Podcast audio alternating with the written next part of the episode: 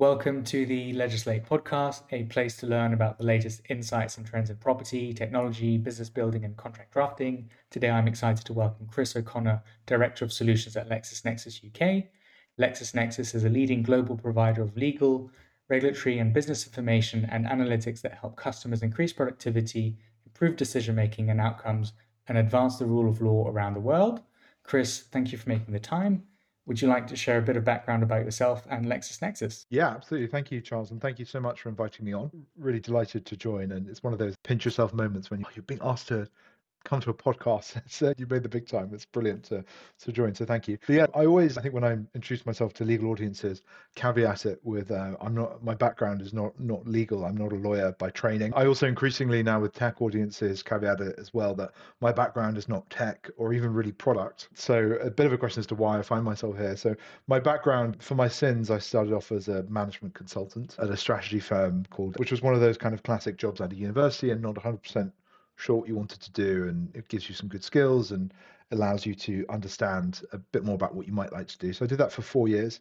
And I think it did give me a very good preparation for the world of work and gives you that hard base of kind of problem solving and quantitative analysis skills, which I found have been very flexible in applying them in different settings as we go on. After four four bit years though in consulting, decided that lifestyle wise I probably needed a change. The hours were pretty draining, and my then girlfriend, now wife, was getting increasingly frustrated with seeing me for three three waking hours a day, and that was it. So I always planned into the corporate world and got this role at LexisNexis. Initially, I started in the strategy team at LexisNexis. Really loved that. I had a couple of friends who'd been and had very good careers. Quite a few extract people have done well at Lexis. But also, I was really impressed with the level of senior stakeholder commitment to the interview process, which I always thought was a pretty good heuristic for you know they're taking seriously this role and you're going to have some influence after you get in. And so it so i found it been at lexisnexis for five years now and currently on job number four. So i've been very lucky in that they've given me the chance to move around quite a bit functionally as well as in terms of responsibility. So i did less than 12 months in the strategy team moved into go to market which is our sales and marketing team doing initially a bit of a hybrid kind of strategy sales role looking at improving some of our sales processes. So very commercial, looking at market strategy and uh, process optimization. And then got my first real management experience taking on a team in the marketing team, our segment marketing team. So working out our messaging for each of the different segments of the legal market, really putting yourself in the shoes of the customer, doing a lot of thought leadership and things a little bit like this on the Lexis side to try and engage our customers.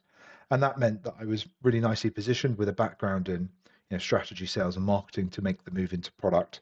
And I've been director of solutions, which is a product director role at LexisNexis, for about six months now, and I'm looking after our newer, more cutting edge legal tech products. That's uh, a great background about yourself, and uh, and congratulations on advancing so quickly at LexisNexis. I think more by more by accident than design, but thank you.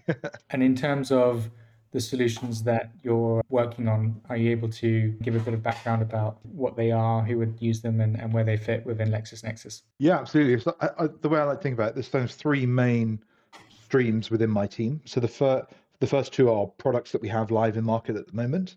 And the next is our kind of pipeline, our, our innovation lab of future ideas and future innovation um, for products that we hope will become products in the future.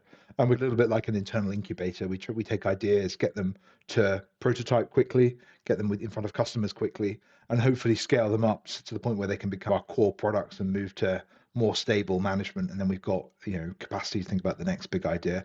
And my job is to make sure the kind of conveyor belt of ideas keeps moving, and we're not you know working sequentially. That actually we can spread our resources across lots of different bets. So the first two products that we have in market, the, the first one is uh, Lexis Create, which is a Microsoft Word plugin that is a drafting assistant. Uh, and LexisNexis has got a lot of experience in this space. We had a product before called Lexis Draft and uh, others in the market trying to solve similar kinds of problems, but automating some of the aspects of legal drafting so proofreading, redaction, bringing legal research into the Microsoft environment. So instead of having to swivel with browser and Word, you can look at LexisNexis content. And increasingly, we're trying to pull in the firm's own content into the side panel of Word to reduce context switching. The second product we have in market is an analytics product. And this is an area which I think is very mature in the US, but much less mature in the UK, although we're trying to help define the category along with a few others in the market in the UK. Think the reason for that is the US legal system, as many of your you know, audience will know, much more litigious. So therefore, a lot more of the data is public, and the nature of litigation data is it tends to be more structured. And I think there's better, really good repositories of data you can mine and, and derive insights from. The nature of the UK legal system, and indeed like much of Europe and you know other bits of Asia Pacific and things, is much more transactional. So lots of the data is private. It sits in individual contracts, which sit behind the company's very careful paywalls and privacy rules. And even when you manage to get access to those contracts, they're much more complicated. You're not just pulling out common repeated terms, you're having to really apply some intelligence. So that's where we're trying to use artificial intelligence to mine information out of repositories of, of, of data, publicly available data in the UK litigation system, so the High Court and, and publicly uh, available judgments, and also some LexisNexis judgments that we have. And increasingly, we're exploring different areas. So, looking at that intersection of customer need and data availability, and seeing what kind of exciting analytical experiments we can do. And then the final stream, which is the kind of innovation stream, we have, as I said, a really wide number of bets, a lot of contract analytics. One of the really exciting things we're pretty close to being able to bring to market is something we call, call clause intelligence, which is where we scan the document that you're working on in Lexis Create and automatically recognize the type of matter you're working on, automatically parse the document so we can see the different individual clauses and can then recommend, again, initially LexisNexis content and without you needing to search. But eventually, we hope that unlocks lots more use cases, including retrieval from internal data banks and knowledge banks, um, and maybe even some kind of workflow stuff. We know what your work, we recognize you're trying to do this kind of matter. Can we give you these tips and tricks? Can we automate elements of this for you without you needing to tell the tool to do? So trying to get into that, you know, intelligence at the clause and the contract level, and also and some more prosaic things. You're just trying to get styling working really well in Word is very difficult. It's a challenge that lots of different firms face very manual at the moment, particularly when you're negotiating and contracts are changing back and forth and the styling's corrupted or your counterparty changes the styling something you don't want. Trying to automate elements of that to reduce time is actually the single biggest thing we hear from lawyers that they want to hear from us. So a mix of the very cutting edge and the tricky but more core to the lawyer's workflow and everything in between. No that sounds uh, really exciting and lots of i think styling is also a big thing as well at legislate that what we are constantly asked to improve our styling, and, and it, it just is. So, what's been your favorite mo- moment so far at LexisNexis? Yeah, really good, really good question. I think other than joining and and finding what a great place it was and what a great place to start building my career, I think actually it's these last six months of learning the product world. It hasn't always been a walk in the park. And coming from a non-legal uh, background, although I've learned a lot about the law in my five years at Lexis, and particularly a non-technical background has been a big learning curve. But looking at where I am today versus where I was six months, actually able to talk semi-intelligently about some of the work the teams are doing, actually able to interrogate some of the work they're doing and and add some value in those meetings rather than uh, just being a hindrance, and be able to to actually sometimes come in with that naive view and that outsiders often asking a question which everyone else would overlook has been really rewarding and seeing some of the results of that coming to the market. So fantastic success, particularly with Lexis Create and the adoption there, is really validating. And we're hoping to launch a fully global product in the summer, which I suspect, if we were to speak in six months' time, would be my new uh, highlight at Lexis so far. Good luck.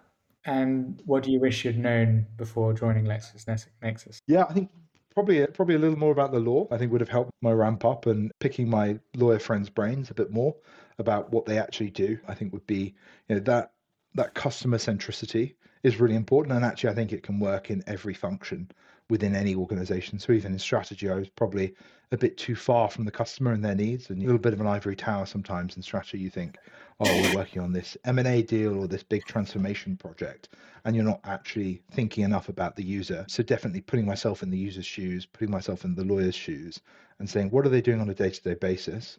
And not having preformed expectations of that and being willing to be wrong and be responsive to user feedback. A really good example of that is that it feels that the market has moved a huge amount in terms of tech adoption and particularly cloud adoption in the last 12 or 18 months. And we've had to change, therefore, our product roadmap quite significantly. Before we thought lawyers are very cautious, they don't want anything cloud based, it's a big red flag. Therefore, everything we develop has to be deployed on prem or through a, through a local server, and therefore we need to resource up our hands on tech deployment teams. Actually, what we're finding now is we can have the flexibility to pivot our product strategy a little bit, think a bit more about the cloud because suddenly even very large firms are very open to it. And the thing I always say when I'm, which is which happens less and less, but whenever I get any challenge on using the cloud from lawyers is, well, MI6 just recently moved all their data storage onto AWS. So if you really think that your security needs are greater than AWS, greater than MI6, then maybe you need to have a second think about that. So I think the market's moving and being open to that and keeping, you know, we all track the market and keep on top of it, but also being willing and able to respond to that and pivot your approach and being humble enough to say, yeah, we went wrong necessarily in the past, but things have changed. And as Keynes said, when the facts change, then so do your plans and your ideas. That, you said a lot of uh, very interesting things, especially around tech adoption being accelerated or cloud adoption being accelerated with the cloud. How do you, how does LexisNexis think of legal tech adoption? And obviously, you're developing your own legal tech products, but how does you know LexisNexis also think about legal the legal tech eco- ecosystem as a whole? Yeah, I, I, really hate the like life cycle model where it's like the peak of expectations and the trough of disillusionment. I don't think we're quite there yet, but I think there was definitely a, a peak of excitement and hype, and now it's calmed down a bit. I don't think people are disillusioned. What I've actually seen is legal tech move into the mainstream, which for us as a big incumbent legal technology provider is really encouraging. We're seeing across the entire market, including down to smaller firms and in house corporate teams, much greater adoption of just e- even simple tech. The move to, I remember conversations we had at the start of the pandemic. Law firms having to scramble to order laptops because they only had desktops and they couldn't physically support home working because they, they didn't have the technology. And then the wide scale adoption of tele- telecommunications tools again has totally surpassed expectations and it's now become second nature and just a way of working for everyone in the legal industry. And now I think we're seeing the next generation of that. People have seen, you know, these things that I previously held out against have happened and it went actually pretty seamlessly. And actually, we can see huge benefits from this. I'm more interested about the next thing, and that might not be I want the buzziest, AIest t- tool going, but it might be actually we're now open to using Microsoft Teams for collaboration, which we I remember us talking about 12 or 18 months ago, saying, yeah, nice idea in principle, but it's not going to happen with lawyers. Lawyers are not going to come out of Outlook. They're going to they're not going to want to use Teams. But actually, we're seeing that slowly become come to the fore. So I think that's where we see the direction going: incremental change, but very meaningful change. Probably the sort of thing where you'll look back in five years' time and say, "I never would a landslide happen here," but actually, in hindsight, it has been an enormous change in a relatively short period of time. So we're trying to go, you know, at LexisNexis with the grain of that. We deliberately made a decision not to try and load more and more web-based additional platforms onto users. We will always have our core platform, our LexisNexis research platform, but we're trying to integrate that so it's a one-stop shop rather than trying to add other things on top. And actually, where my team's focus is, is on the Microsoft Office environment. So initially Word, but we're also doing proof of concepts in Outlook and teams. We already know that's where lawyers work, and therefore that's where legal tech has to go. And we're trying to get a little ahead of that, maybe against some other players who are trying to pull lawyers out of their usual environment into what is admittedly a really effective platform. But you're always going to struggle against the grain there and always going to struggle to change lawyers' habits. We'd rather augment lawyers' habits in the place that they work and give them the tools they need at the point of need without disrupting their workflow. So I think that's the direction certainly we're going to take, and that I think actually others may in the market may realize that as well. That's interesting, and incremental improvements compound. And, yes. And sometimes have more of an impact than you know big jumps. You know, what's the bigger change in the market? 1% of the very top firms adopting some AI product or 100% of the market moving on to Teams and, and Zoom for their way of working. I'd say the latter is a much bigger sea change. There's always going to, the, the larger firms who can afford to make bets, who can afford to have innovation teams, will always be more on the cutting edge and we'll be doing a bit more. And I see, think you do see that trickle down into the mass market and where you can productize those solutions for the mass market is, I think, where you're having the biggest impact on lawyers' work and ultimately playing into, which I know is important to both of us, the rule of law. I genuinely believe, you know, making lawyers more efficient, reduces the costs of legal services, reduces the barriers um, to access to justice. And that's an important moral as well as a commercial mission for us. Yeah, and, and, you mentioned lawyers using your services quite a bit. Does LexisNexis have an opinion or will it ever consider, you know, developing tools for non-lawyers to be able to create contracts or do things that a lawyer might typically do? Yeah, absolutely. Uh, and I think the answer is we already do. For Lexis Create, for example, one of our biggest single personas are document checkers. So non non fee earner document checkers, paralegals and and legal secretaries as well are incredibly important for some of the products that we offer. And they're already drafting contracts. And again, my approach to it is if you can improve the speed and the accuracy of that work, then you can get big gains to law firms' productivity and big gains to the quality of legal services. You know, the reality is that you know not every single inch of a contract is being drafted by a fully qualified lawyer. It's lots of there's lots of different ways of providing that service at the moment in the market, and I think le- legal technology has to work with that. So we yeah, so we develop both for you know lawyers and for document checkers, paralegals, legal secretaries. Another really interesting one that again sits in my world is document automation.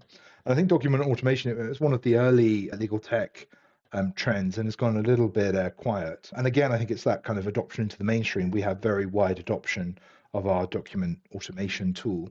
And again, it's often it, it often empowers non-qualified lawyers to initiate contracts. To you know, the questionnaire format is very intuitive. It makes sure nothing is missed. It makes sure um, that whoever is doing the first point of intake with the client can capture all the relevant information and do a really strong first draft.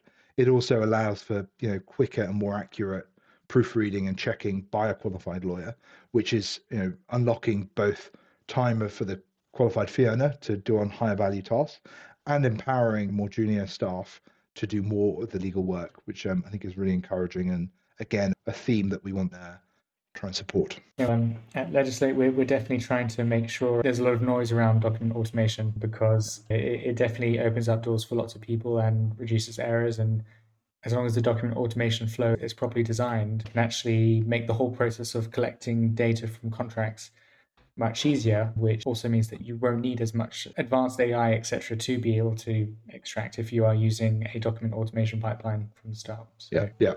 And I appreciate you're not a lawyer, but are there any contracts you interact with or have interacted with on a regular basis? And were there any common areas of friction you might have encountered? And if you did encounter them, did you overcome them with a LexisNexis solution or, or something else? Sure, yeah, absolutely. I'll do my best to answer this one. So, in, in terms of my own work, the contracts I most regularly come across are procurement based. So, you know, we're buying a service or you know, contracting with a third party for something or other. And that actually is a really common use case across the legal market. And we do see some tools, and again, the scenario we're interested in, where you can actually make legal tech tools available to non lawyers for example, salespeople when they're contracting with customers or procurement and IT. So that's what I interact with on a regular basis. And there, I think one of the common things that I encounter are just knowing what to look for and knowing what to check. So I think often we have to speak to in-house counsel for that. But actually, I do use the products that we use ourselves at LexisNexis, run the proofreading check across a contract before I sign it, and do you know, really important to flag the areas that I need to drill into in a bit more detail that are a bit of a concern and other things which actually look happy, look boilerplate, we've signed in the past, and we're happy to accept. So I think that again is a, a really common area of friction mm. for non-lawyers, not knowing where to start and not knowing where to focus their time, and an area of friction that needs to be considered by legal tech providers. So I'm conscious that I've already taken a lot of your time, so I'm going to ask you the closing question we ask all our guests.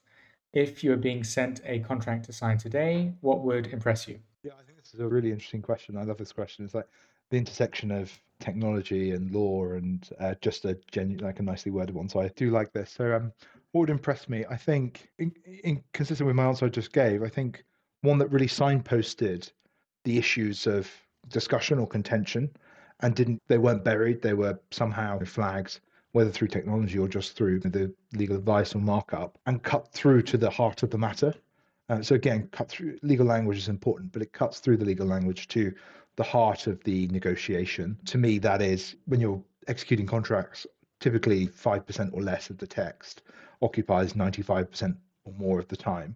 And it's those couple of real sticking points that you need to cut to the heart of. And sometimes contracts can be, you know, very imposing and long and full of language that doesn't cut to the heart of that matter. So I think contract that's structured in such a way or uses technology in such a way that cuts to the heart of the matter and facilitates negotiation for me, that would really impress me. It sounds as if you described legislate. We we effectively present the the key points as a set of questions and answers, and once you've got your answers, we build the contract. And obviously, if ever you want to renegotiate something, you can change the terms, and the new contract will be built. And obviously, right now we're working with relatively simple and standardized agreements, but we definitely want to build in as much flexibility as we can within reason and then just also manage the rules around is it consistent to use this wording or this clause with this previous clause or this previous set of terms that we've agreed on? Because especially when terms and clauses are interconnected then that's often where drafting issues occur and, and at least with our approach we can map everything and keep everything consistent and hopefully make it clearer to people what they're signing up to and if they if there's an alternative what that alternative would look like so yeah. No, I think I'm really impressed by the work you guys are doing, and I think exactly as you say, opening up legal and you know demystifying legal contracts for non-legal users, but keeping it within the tram lanes of what's acceptable by the lawyers, because that the matter goes, and that's where there's huge amount of flexibility that wouldn't necessarily need to involve earner time. Uh, I think it's brilliant work, and really impressed with that. And given you let me talk for almost half an hour about me and my products and myself, it's only fair that you get a plug in at the end. And I think um, really encouraging that the work you're doing meets that that one thing that impressed me. So keep up the good work. I'm, I'm glad we've impressed you. so yeah, thank you very much, Chris, and yeah, best of luck uh, building your legal tech products, and I look forward to seeing them as well at some point. Absolutely, yeah. Keep in touch. Thank you. Yeah. Thank bye. you. Bye bye.